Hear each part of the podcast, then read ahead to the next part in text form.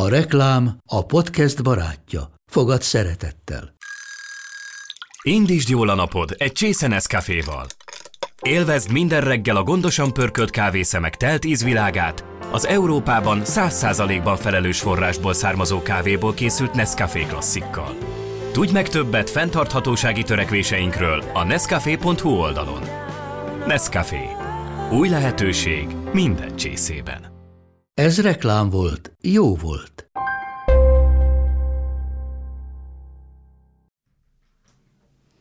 Szerbusztok, üdvözöllek benneteket, Rácz Brigitta vagyok, a femina.hu főszerkesztője. A mai vendégem azt vallja magáról, hogy komoly felelősségnek tartja, hogyan beszél, milyen szavakat használ, mit közvetít. Kedvenc műfaja a mély interjú, de weboldalán és Facebook oldalán többek között olyan hívó szavak is olvashatók, mint workshop, coaching, felsővezetői fejlesztés, önismeret, stílus, bizalom. Egy szóval mai vendégem Szili Nóra. Szervusz Nóra! Szia Brigi, mindenkinek üdvözlet meg derű. Nóra, a képernyőről ugyan eltűntél, azonban nagyon is itt vagy velünk, számtalan dologgal foglalkozol újságíróként, pszichológusként, tanárként, a magánéletedről most még nem is beszéltünk. Az elmúlt 25 évben rengeteg történetet, embert, sorsot ismertél meg hogyan hatottak ezek rád? Változtál-e általuk? Miképp csapódtak ezek a történetek le benned? Nyilván, hogy rajzolt vagy faragott rajtam a 25 év maga, hiszen az évek múlásával azért érik a személyiség, és érik a személyiséget hatások, de az, hogy ahogy fogalmazni szoktam, több mint ezer sors folyt át rajtam, biztos, hogy, hogy a személyiségemet és a gondolkodásmódomat és a szemléletemet alakították. Nagyon nagy gazdagságnak tartom egyébként, hogy olyan nagyon sok ember nyílt meg nekem, és olyan sok és nagyon sokféle emberrel gondolkodhattam együtt a sorsfordulókról, döntésekről, választásokról, hiszen engem az ismert emberek, vagy a híres emberek, vagy akár a hírhett emberek kapcsán is mindig az érdekelt, hogy hogyan váltak ők ki a tömegből, hogy egyszer csak a nevük ugye valamilyen jelentéssel bír a közönség számára. És nem csak a csillogást akartam mindig megmutatni, sőt, hanem a fény mellett az árnyékot. Volt az Őszintén Szilinórával című műsor, ott az egyik kollégám viccesen azt mondta, hogy lehetne a műsor alcíme, hogy rossz az imidzse, jöjjön el Nórával beszélgetni. Mert hogy tényleg én ilyen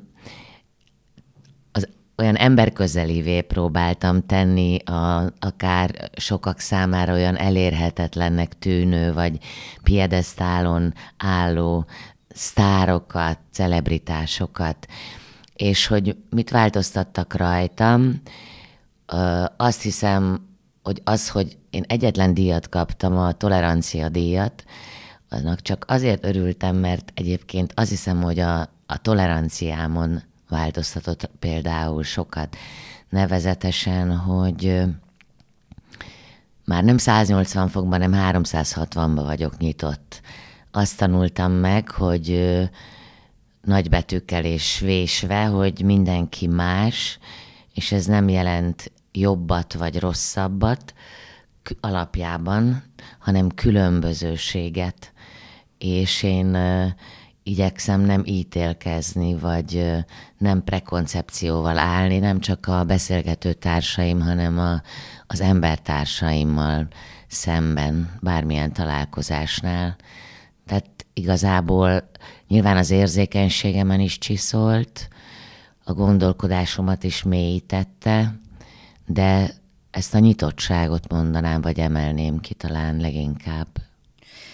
Most, ahogy így erről meséltél, eszembe jutott, a keleti Éva mondta egyszer azt, amikor faggatták róla, hogy mitől ilyen nagyszerűek a, a fotográfiái, hogy valószínűleg attól, hogy, hogy ő igazából mindig az embert kereste a, a képeken. És ahogy így beszéltél, azt érzem, hogy valahogy akár a Pásztor Erzsis nagy interjú, de most nem kezdem el felsorolni, mert egyszerűen végtelen mennyiségű, nagyon hát, komoly, mély interjút készítettél, Igen. hogy, hogy talán ez lehet a kulcs, ahogy mondod, hogy, hogy nem rettentél meg, hanem az embert kerested mindig mindenben. És hogy alapvetően én mindig arra figyelek, aki velem szemben ül. Hogyha a hétköznapi kommunikációban jobban tudnának az emberek figyelni, ez fejleszthető. Az aktív figyelemről beszélek, a ráhangolódásról, hogy televíziósként lehet úgy létezni, hogy, hogy a néző azt érezze, hogy figyelj, itt vagyok, itt vagyok én a képernyőn, és egyébként itt van velem valaki. Én meg ezt úgy fogalmaztam meg, hogy nekem a láttatás sokkal fontosabb volt, mint a látszás. Tehát, hogy az én üzenetem a nézőnek az volt, hogy nézd, itt van velem ő, és én igyekszem megmutatni neked a kérdéseim által. És a kérdéseim azok nyilván magamon átszűrődve fogalmazottak meg, de igazából a másikból kiindulva. Tehát az ívét, azt körülbelül végig gondoltam a beszélgetéseknek, és nagyon felkészültem, de minden idegszálammal ö, arra figyeltem, amit ő válaszol, hogy abba kapaszkodva, azt tovább gondolva menjünk együtt tovább. Nem véletlenül szoktam úgy befejezni az, elő, az előadásaimat, most már azt is, de a, az interjúimat, hogy gondolkodjunk így együtt legközelebb is. Tehát, hogy én igazából nem beszélgetéseket készítettem, vagy interjúkat készítettem, hanem hangosan együtt gondolkodtam emberekkel róluk, önmagukról talán amikor úgy nagyon berobbantál a köztudatba, és nagyon népszerű lettél hirtelen, előtte is dolgoztál ö, újságíróként is, ugye az Alföldivel vezetett ö, RTL reggeli. Mm. Jól, jól emlékszem erre a pontra, Igen. hogy ez hozta meg azt az Igen. elsőprő erejű áttörést akkor egy nagyon újszerű dolog volt ez a fajta gondolkodásmód, amit most húsz évvel később is mondasz, és rettenetesen fiatal is voltál ahhoz, hogy egy ilyen típusú gondolkodásmódot bevigyél, és életre kelts, illetve hiteles legyen egy kereskedelmi televízióban, inkább igen, ez a, ez a, ez a jó megfogalmazás, azt hiszem, vagy a találó megfogalmazás erre, hogy, hogy ez,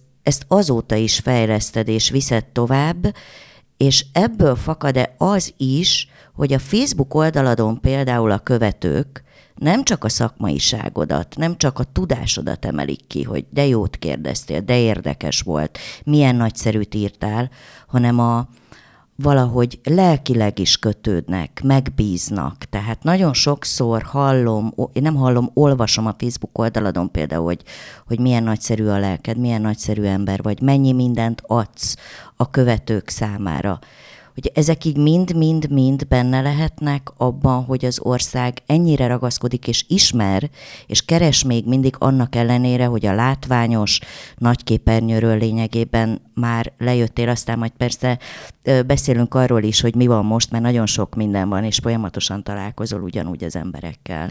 Hát most szerintelenségnek tűnni, tűnne, hogyha ha erre Hát ez olvasható, igen. Tehát ott van. Abszolút, igen. Erre azért vagyok büszke, vagy azért tölt el jó érzéssel, mert azért sokan ott az oldalon olyanok, akik azóta már személyesen találkoztak velem közönségként, mióta pódiumon állok, és, és talán sikerült őket megérintenem, és talán kiderült az önazonosságom. Tehát a képernyő azért nem annyira sok dimenziós, mint magunk vagyunk. Ott az mégiscsak valamilyen szerep. Az Alföldi Robi melletti szerep is egyfajta műsorvezetői ö, nem játék volt, de meg volt a formátum, amiben egyébként lubickoltam, de három-négy perces beszélgetéseket végeztünk, az más, mint egy félórás mély interjú, vagy más, mint egy egy-másfél órás előadás de hogy akik találkoznak velem személyesen, meg szoktak lepődni, hogy magasabb vagyok, mint gondolták, valahogy kisebbnek sejtettek a képernyőről, vagy még törékenyebbnek, de hogy egyébként a gesztikulációm, amit valaki nem szeret és túl soknak tart, az ugyanolyan az életben is. A, a humorom az talán jobban kiderül egyébként színpadon, mint a, a beszélgetéseimben, mert ott nem az, az oldal volt szükséges. De hogy azt hiszem, hogy egész egyszerűen én nem mutatok mást, mint ami vagyok.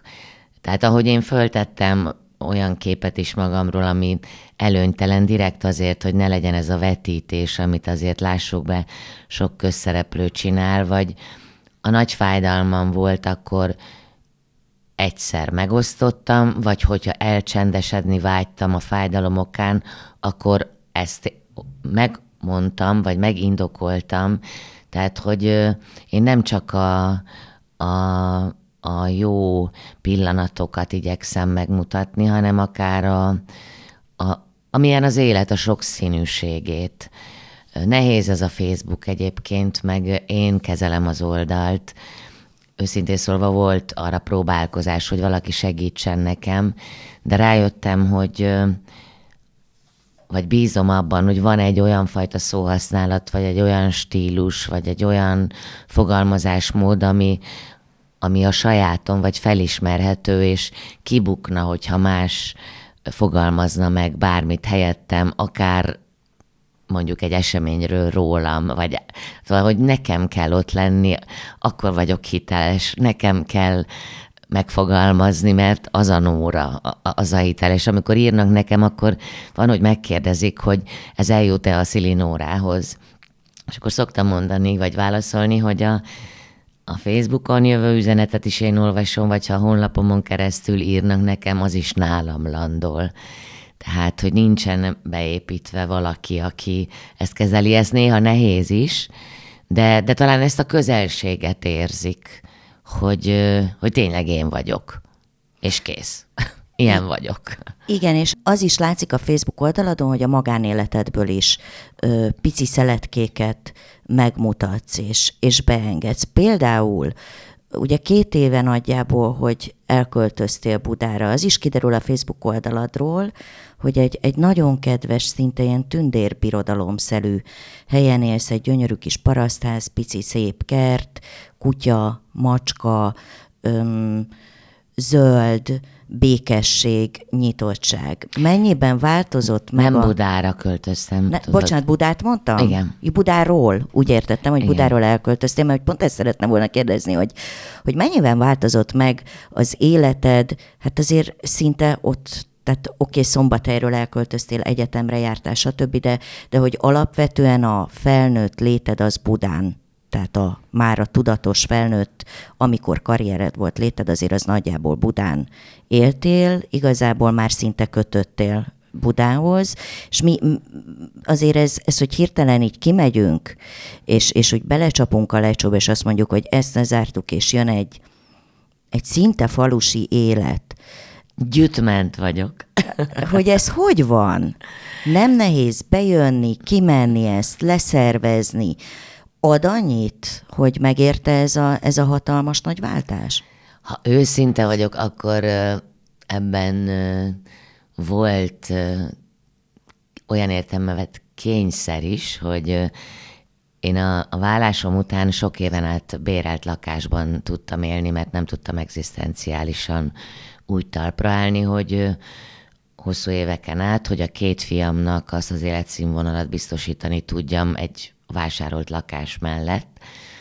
Tehát döntenem kellett, hogy van külön szobájuk, és ö, akkor azt csak én egy bérelt lakásban tudom garantálni, vagy veszek egy másfél szobás lakást, ahol zsúfolódunk. És én inkább, bár sokan nem értettek egyet ezzel, úgy döntöttem, hogy legyen legyen a tér meg, legyen a, legyenek meg a díszletek úgy, ahogy megszokták, vagy ahogy én szeretem.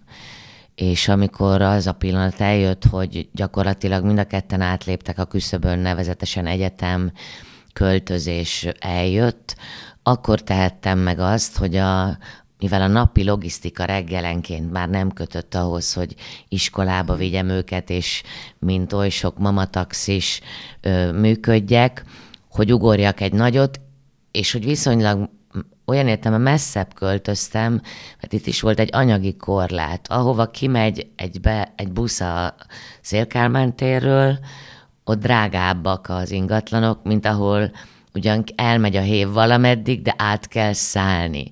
Én az elmegy a hév valameddig, és át kell szállni távolságra költöztem, ahonnan nehéz bejárni reggel nyolcra, nehéz hazamenni négy körül, de igyekszem úgy alakítani az életemet, természetesen ez nem mindig sikerül, de igyekszem úgy alakítani, hogy tíz körül induljak el, és inkább este, úgyis sokszor este dolgozom, akkor már nincs gond a hazamenetellel, vagy épp szembe jövök befele a forgalommal, mert délután jövök, amikor mások éppen hazatartanak.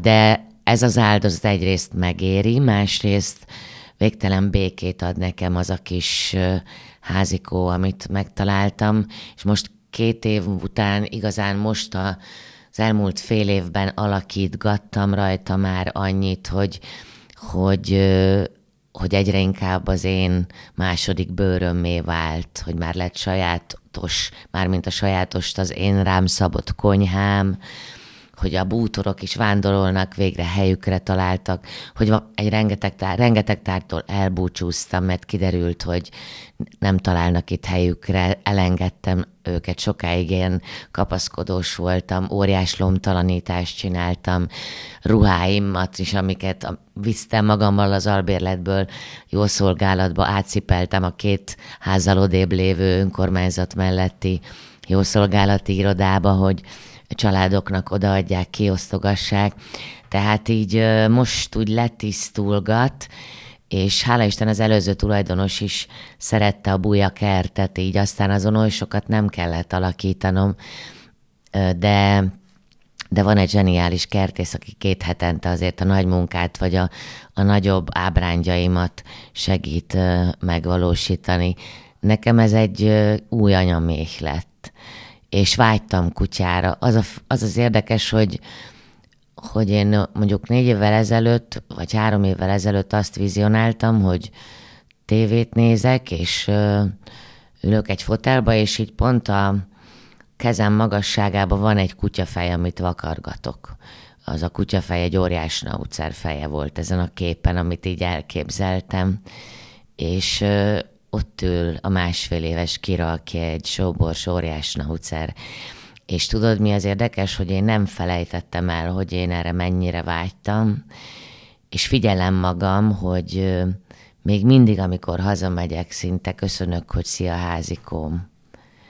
És miközben létezik a hedonikus adaptáció a pszichológia szerint, tehát hogy egy idő után természetessé válik, ha valamit megveszel, és mindig van jobb, mindig újabbra és újabbra vágyunk. Erre szoktam az előadásaimban is utalni. Én igyekszem figyelni arra, hogy, amit Sefer Erzsébet mondott, hogy naponta megéljem azt, hogy vágyjak arra, amin van. És ennek az örömét ne feledjem tehát amikor reggel kimegyek a kis ficakba, egy kis zugba kávézni, és körülnézek, hogy, hogy derűvel indul a napom, pedig nem történt semmi extra, csak odaülhetek azzal a kávésbőgrével, és ott ülhetek én, és azt látom ott magam körül, amit szeretek. A, az anyamére visszatérve, és a, a kisficakodra, hogy hogy egy pótolhatatlan veszteségért téged, hát idén tavasszal erről egy picit, ha megengeded, kérdeznék. Én szombathelyen éltem néhány évet, és édesanyát fogalom volt Olga szombathelyen. Ő egy ikon, stílus ikon volt, Igen. és szerethető. Tehát, hogy, hogy nem csak felnéztünk rá, hanem, hanem valahogy, hogy ő képviselte ott nekünk a, a nőiességet. Tehát ahogy a franciáknak volt egy Brigitte Bardotjuk, nekünk volt egy... Kósa Olga. Igen, igen. És, És a Facebook oldaladon is például most ez, a, amit kitettél egy néhány napja talán, a, egy gyönyörű, szép ívű régi száz év fölötti lámpa, ami ugye szintén édesanyától érkezett, és egy nagyon-nagyon erős kötődés volt közöttetek, ahogy én tudom, szinte napi kapcsolat, nem is szinte, hanem konkrétan napi, napi kapcsolatban voltatok. Ö, egy nagyon nehéz időszakon is vagy túl. Még hogy, benne. Illetve nem is túl, hanem benne, hogy, és nagyon sok workshopot elengedés tekintetében, a szorongás tekintetében nagyon sok segítséget adsz az embernek, embereknek, hogy amikor egy ilyen tragédia ér egy ilyen segítő embert, az hogy is fogalmazzak, hogy, hogy lehet abból egy picit kilépni, hogy tud azokkal a módszerekkel, amit ő tud, tud-e egyáltalán saját magán dolgozni? Hát én, én nem szégyellem, és nem szégyeltem soha életemben, hogyha úgy éreztem, hogy segítséget kell kérnem, felismerve a saját határaimat, hogy meddig és mennyit vagyok képes elvinni egyedül, vagy megoldani egyedül, és most lelki dolgokra gondolok. És uh, édesanyám május 1-én ment el. Még májusban nagyon sok munkám volt, és meg akkor ugye az embernek sok tennivalója is akad, és akkor terápiásan azt éreztem egyébként, hogy nagyon jó, hogy dolgom van, mert nem vagyok benne, nem a saját életemben voltam benne, hanem színpadon mások életében voltam benne, és a, a munkaterápia segített az első hónapban. De aztán persze sokan nem értették, hogy hogy vagyok képes dolgozni. Én azt gondolom, hogy mindenkinél másként működik a gyász, hogy a szakaszok hogy jönnek, és ebben se ítélkezzünk, ne véleményezzünk, mert mert nem tudjuk a másik cipőjét a tekintetben sem felvenni.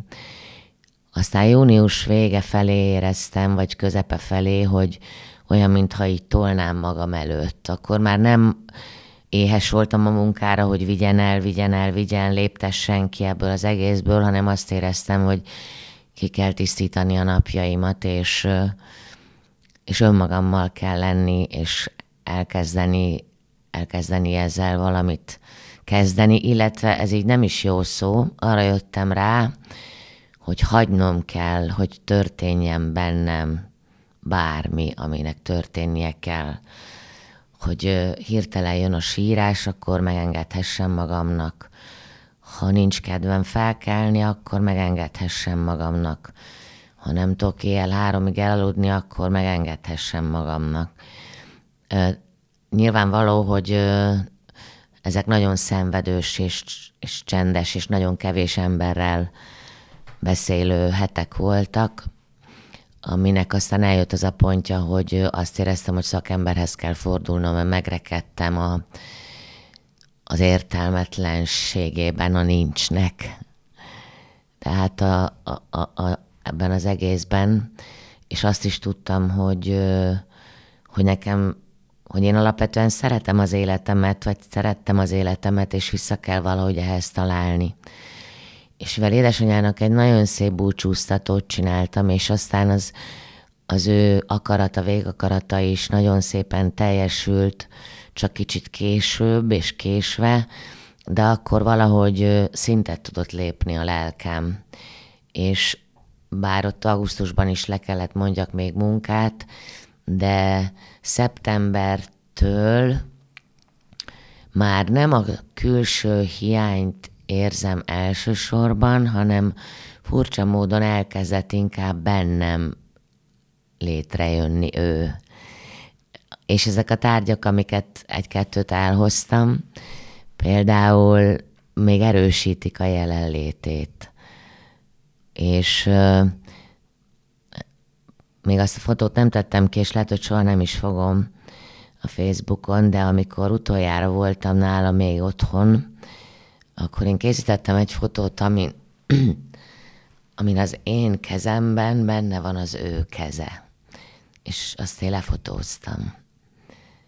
És azt én megcsináltattam egy szövetre, egy képnek. És az ugye kétféle az a kép, hát akkor én fogom az ő kezét, de egyébként érzem, hogy ő fogja a kezem. És az a kép is ott van velem. Megszűntél gyermekként létezni? Hát igen, ugye muszáj azt is mondani, hogy ugye én anyuval tényleg napi kapcsolatban voltam, de nekem a anyukám halála után alig több mint három héttel az apám is meghalt. És én egy hónap alatt lettem árva. De az édesapámmal a kapcsolatom egészen más volt, és erről nehéz lenne beszélni, mert másfél éves voltam, amikor elváltak, és ez egy, ez egy rövid időkre lévő jó viszony volt, de mégiscsak már nincs senki, aki azt mondja, hogy kislányom. És a testvéreim között is én vagyok a legidősebb. Tehát ilyen szempontból ugye azt mondják, hogy ekkor nő fel igazán az ember. Érdekes, hogy az elcsendesedésemben nagyon sok mindent megfogalmaztam, hogy hogy vajon ez a felnőtt Nóra, aki egyébként elvileg, vagy évei számát tekintve már, vagy 30 éve felnőtt, de miként akar tovább lépni, vagy élni. És bizonyos szokásaimon változtattam, beépítettem, és talán ebben is hiszek abban, hogyha az előadásaimon beszélek róla, akkor hitelesítem azt, amit mondok. Mert én most az elmúlt másfél hónapban tényleg átalakítottam bizonyos dolgokat, szertartásokat, önmagammal törődést, sportot, amíg sok hónapra, évre eltűnt az életemből.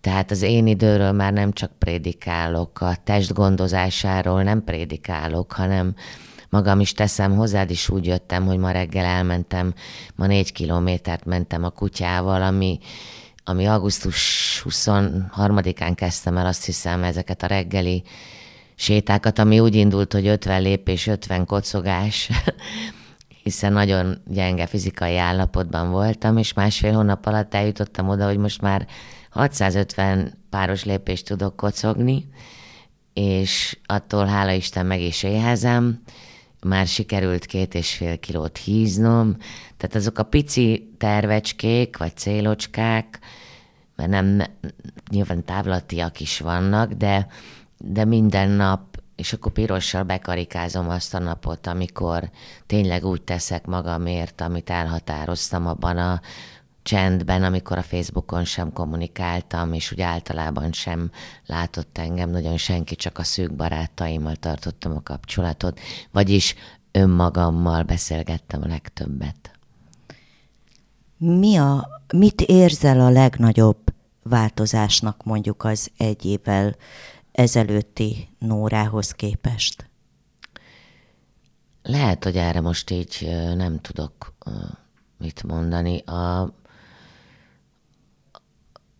mert, mert, mert ugye a szavakat is mindenki másképp tölti meg tartalommal, és nagyon szeretek precízen fogalmazni, és, és ha most, most a, az erő jut eszembe, akkor ezt félre ne értse senki, mert ez nem egy keménység, de valahogy átitat a, a, az erő meg a fény, vagy nem tudom, a, mindaz, amit ez a munka, amit végeztem magamban abban a másfél hónapban adott.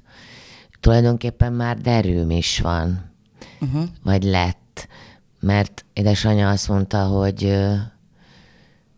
hogy nyugodt velem kapcsolatban, hogy nem lesz lelkiismeret furdalásom, ha ő elmegy a mi viszonyunk tekintetében.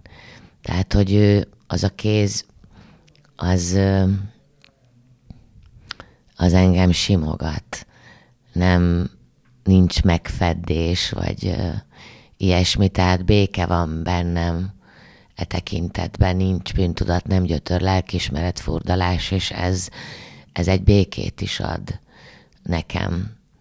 És valahol felelősséget is érzek nagyon persze, hogy, hogy a saját jól létemért tegyek és jobban vigyázzak magamra, mint ahogy anyu tette talán.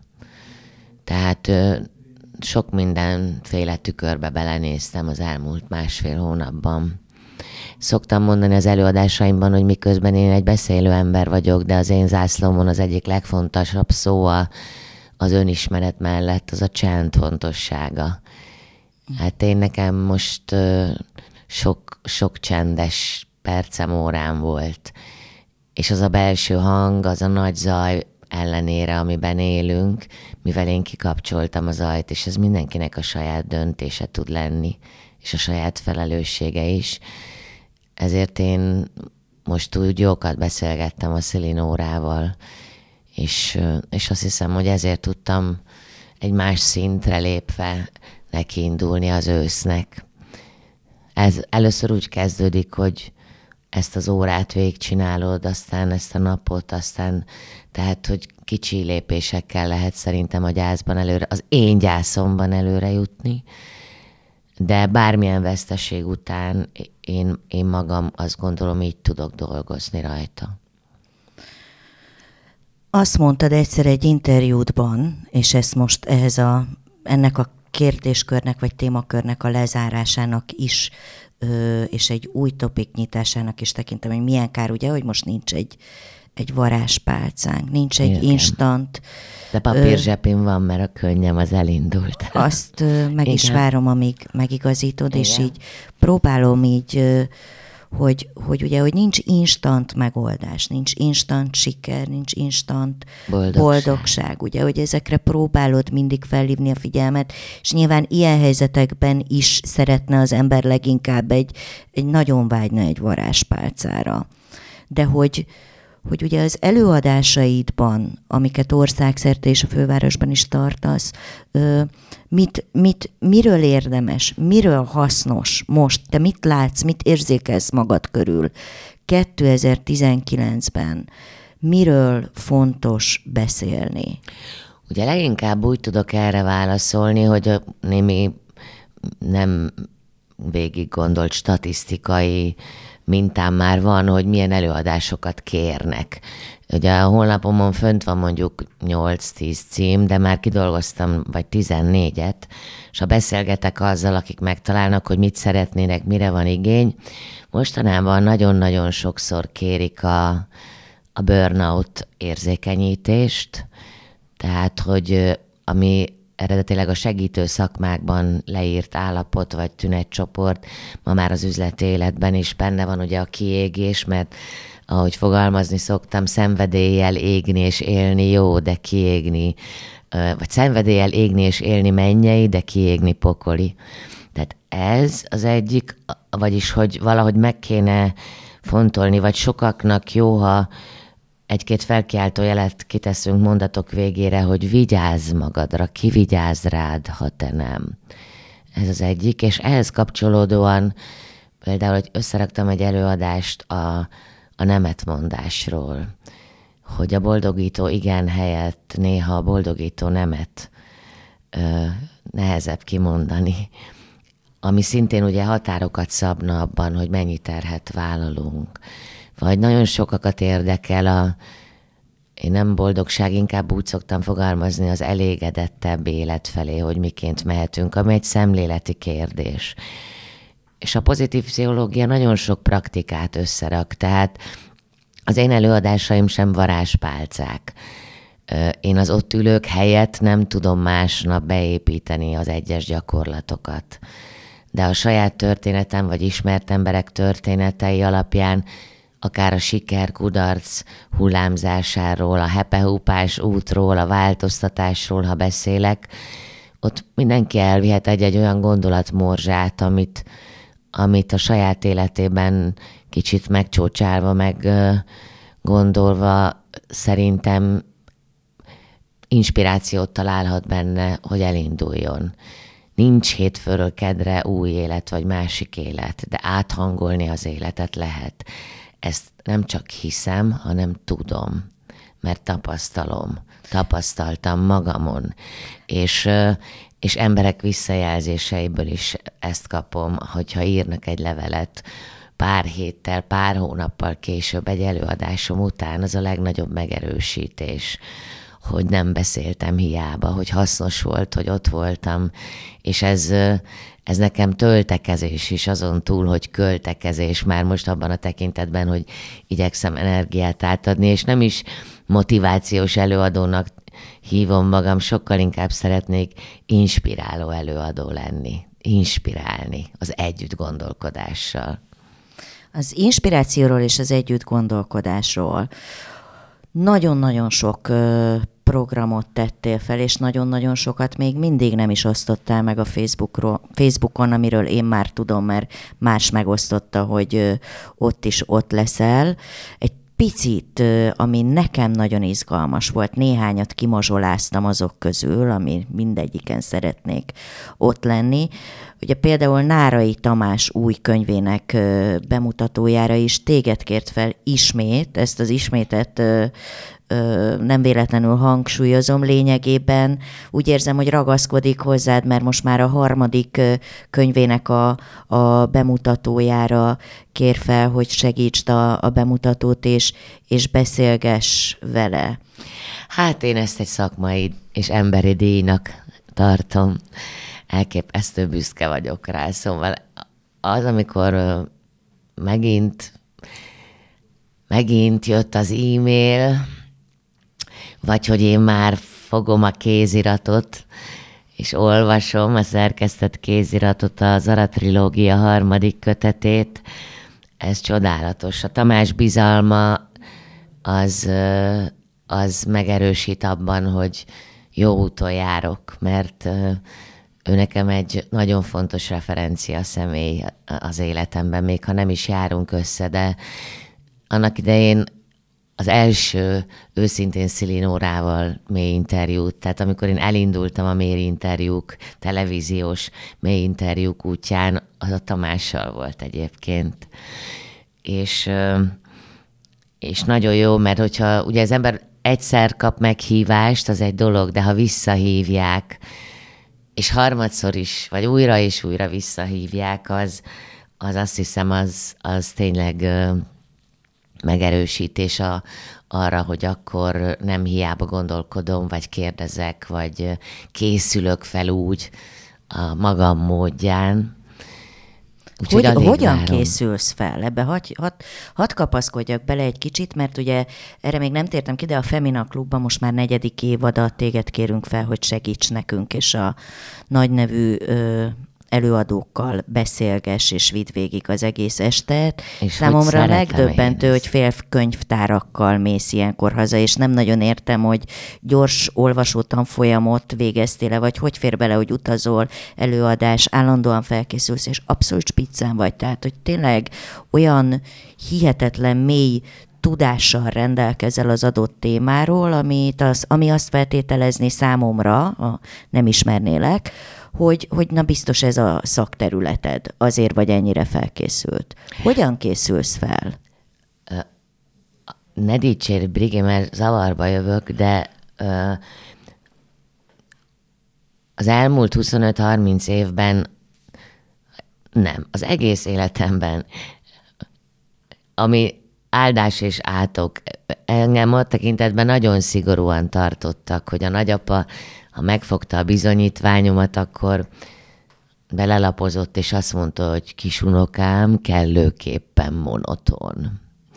És ezt uh, nyilvánvaló az ötösökre értettem. Uh-huh.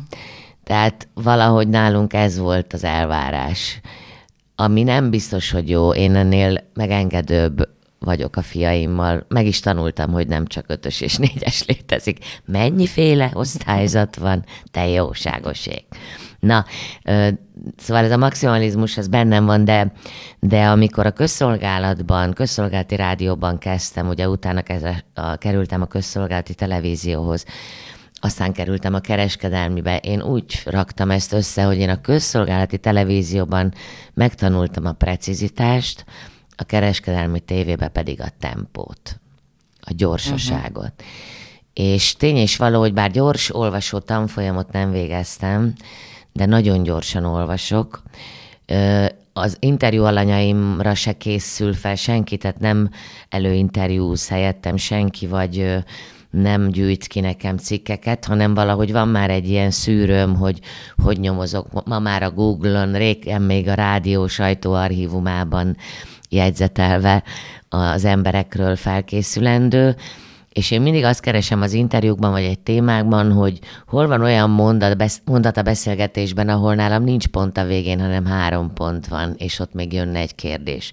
Tehát a megszerezhető tudást igyekszem evidenciaként kezelni és fejben tartani, és onnan menni mélyebbre. Tehát, hogy nem a előszobába kezdeni a kérdezést, hanem ha felkészült vagyok, akkor már a nappaliban vagyok. Uh-huh a kérdéseimbe is beleteszek már információt, hogy beljebbről kezdhessük. Ez, ez, egy, ez egy forté, amire rájöttem, például a reggeliben, amikor négy-öt perces beszélgetések voltak, ha én úgy kezdem a beszélgetést, hogy miért jöttél ma el hozzánk, és ő mondja azt, hogy azért, mert holnap után premier lesz a nem tudom én hol, akkor elvesztettünk egy percet. Én a kérdésemben már azt mondom, hogy eljöttél hozzánk, mert x napon ebből premier, amit ez rendez, és akkor már, tehát a második vagy a harmadik kérdésnél kezdek. Egy könyvbemutató mit, mi az, ami, ami azonnal a nappaliban találja magát mondjuk Nárai Tamás, mint szerző? A könyvbemutatónál egyrészt,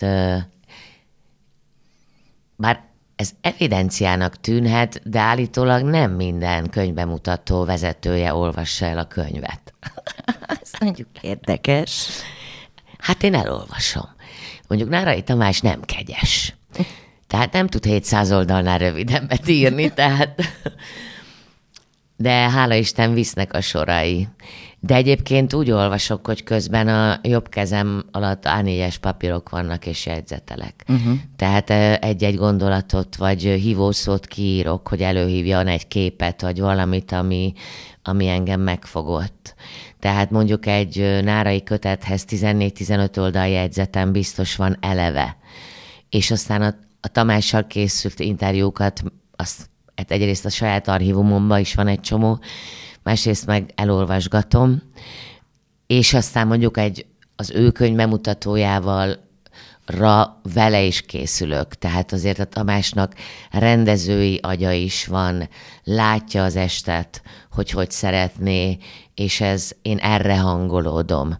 Tehát ott a Tamás a főnök, és tehát ő, ő neki van egy határozott elképzelése, és én arra igyekszem a legmaximálisabban felkészülni, hogy ő úgy legyen emelve, Megemelve. és úgy uh-huh. élje át azt, a, azt az estét, hogy, azt, hogy az neki fenséges élmény legyen, és a közönségnek is. Tehát én, én, én mondjuk egy ilyen könyvemutatóra így készülök. Ami egyébként akkor enged meg, hogy el is mondjam, hogy november 4-én lesz maga az Zara Álma könyvbemutató és kiállítás, Mezopotámia az antik világ legendája címmel, 16 és 19 órai kezdettel, ez két előadás lesz egyébként a Budapest Music Centerben. De, hogy mik igazából abból a sok-sok-sok mindenből, ami most ősszel áll előtted, rengeteg munka, hogy mik, mik a, a szerelmek, mik a, a szerelem munkáit, hogy, hogy úgy fogalmazzak. Nem hoztam be a határidő naplom. Egyébként, ha most valaki ellopná, akkor nagy bajba lennék, mert mindig grafomán vagyok, és abban van minden beleírva.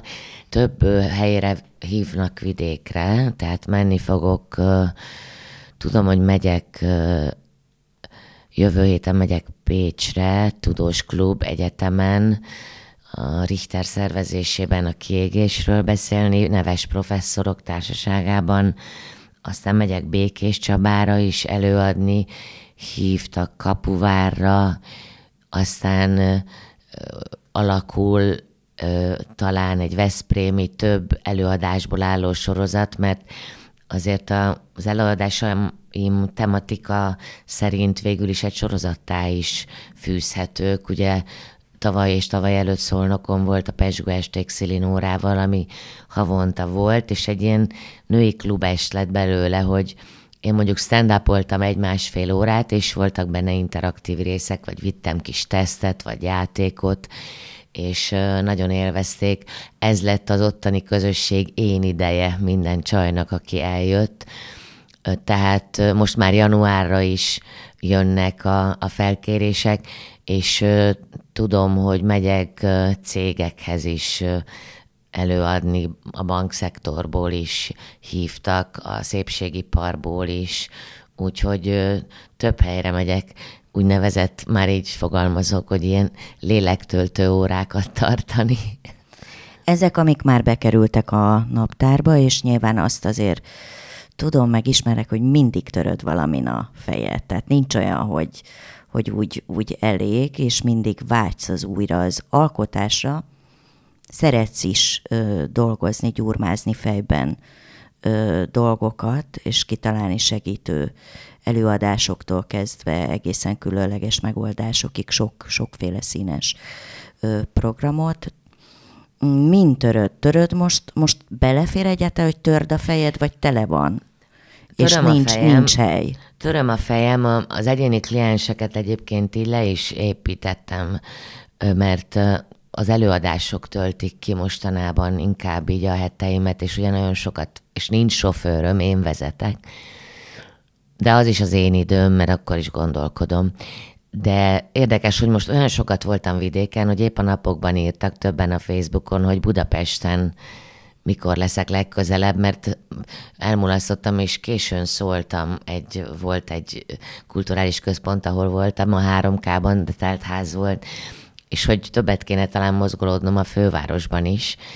És azért emlékszem, amikor ezen gondolkoztam, hogy ugye executive coachingot tanultam, meg szupervízió alapú coachingot, tehát nem ilyen hétvégi úgynevezett frutizacskó képzéseket, hanem azt gondoltam, hogy amikor a pszichológus diplomámat elővettem, hogy azért ne csináljunk úgy, mint hogyha ez a tükör szimbólum számomra, hogy Szilinóra egy 30 éves diplomához képest azért talán illene tanulnod ahhoz, hogy méltó legyél, hogy 21. században kiállj a pódiumra, úgyhogy én az elmúlt években elég sokat tanultam.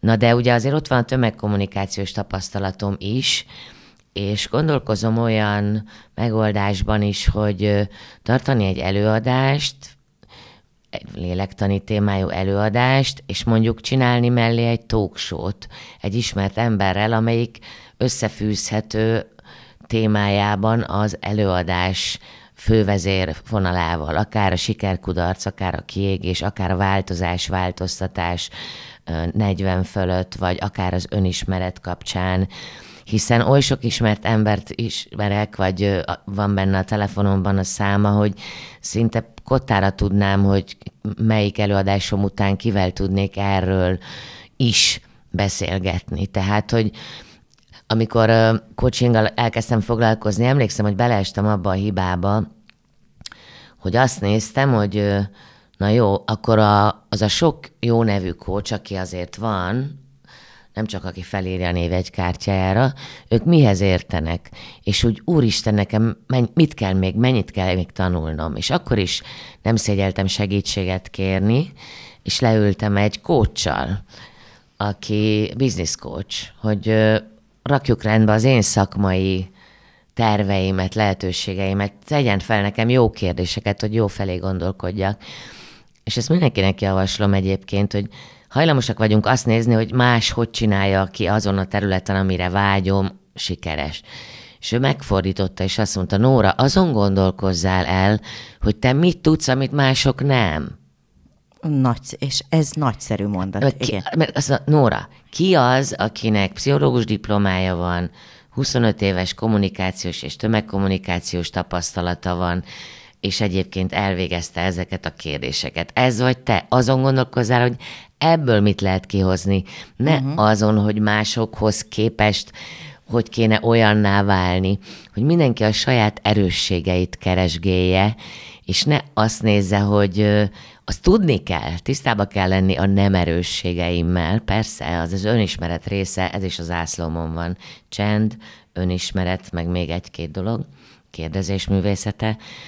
De hogy, tehát, hogy én most azokat a formátumokat keresem, ahol amit tudok, vagy amit jól tudok, és hasznosnak érzek átadni, azt olyan formába öntsem, gondolkozom azon is persze, hogy akár a YouTube-on, vagy vlog, hát annyi technika lenne, vagy mód, hogy eljussak azokhoz, akiknek talán jól esik az a pár perc, vagy talán több is, hogy, hogy le kéne ülni, és nem csak sodrodni a hála Isten jövő felkérésekkel, hanem ebben is ilyen határidőket szabni magamnak. Kivettem az előadásait témájából meg a weboldaladon, amiket így olvasgattam, néhány kérdést, hogy megengednél akkor ezzel kapcsolatban egy, egy játékot. Például ilyen kis rövid kérdéseket tennék fel, és nagyon kíváncsi vagyok, hogy mit gondolsz egyébként róla. Már az ha... első asszociációm kell? Vagy... Nem is asszociáció, hanem nem írnám így körbe ezt a kérdést, hanem rá te, tenyeredbe tenném a kérdést, és, és, és várnék rá, amit te gondolsz erről. Tehát, hogy például például hajlamosabbak-e a nők szerinted nemet mondani? Nem. Sőt. Nem, sőt. Alapvetően nők csillogó szemmel jegyzetelik, mert a bizonyos dolgokban, ha nemet tudunk mondani valamire, akkor igen tudunk mondani önmagunkra nem az a stressz betegít meg, ami van, stressz van, az a stressz betegít meg, amikor nemet mondanál valamire, de mégis igent mondasz. Mm. Ha valaki magára ismer például, hogy megszólal a telefon, és kollega vagy családtag, vagy bárki felhív, hogy figyelj, megtennéd azt, hogy jövő csütörtökre... Persze, majd leteszed a telefont, és azt mondod, Úristen, annyi dolgom van, annyi teher van rajtam, hogy lettem ilyen hülye, hogy ezt még magamra vállaltam. És akkor kihúzzuk a mozgást, vagy a masszört, vagy a egy óra alvást, vagy a fél éjszakát. Tehát az a sok szerep, amiben a nők próbálnak megfelelni, abban szerintem nekik van mit tanulni a nemetmondásról. Bőven van. Mi mit ér meg? Mi mit ér? Én nagyon sokszor felteszem ezt a kérdést magamnak. Például konfliktusba való belemenésnél. Mi, mi mit ér? Megéri-e ütközni? Ére annyit a dolog? Vagy méltósággal odébb lépek, vagy hátra, vagy vissza? Megéri-e az időbeli áldozatot valami, ami nem annyira fontos. Mi mit ér? Az a fontosság, a számomra közelség, az értékrendemhez való közelség kérdése. Ö, nem tudom, így érthető -e. Abszolút. És ezt gyakran felteszed ezt a kérdést?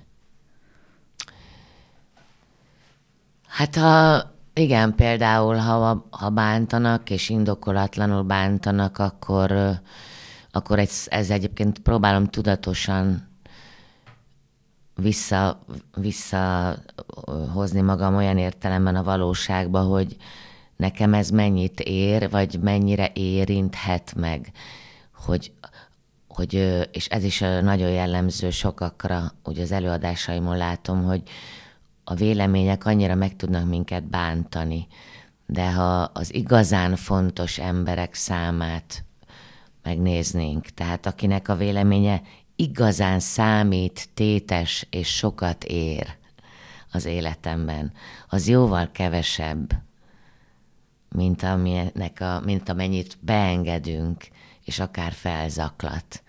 Mm. Tehát, hogy hogy megérje az az idő, amit arra szánok, mert az idő fogy.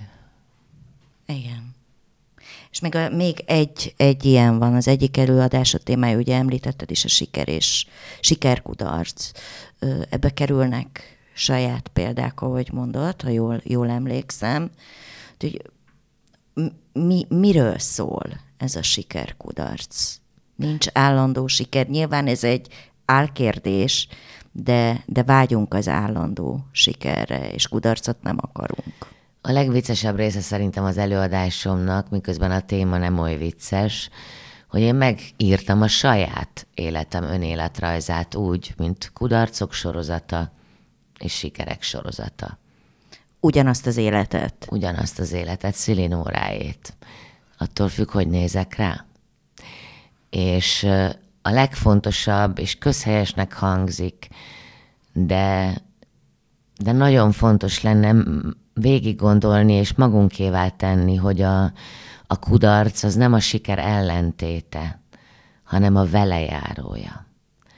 Mert a siker az akkor jön el, amikor valami olyat teszek, amiben egy kicsit benne van a kockázat, hogy nem biztos, hogy menni fog.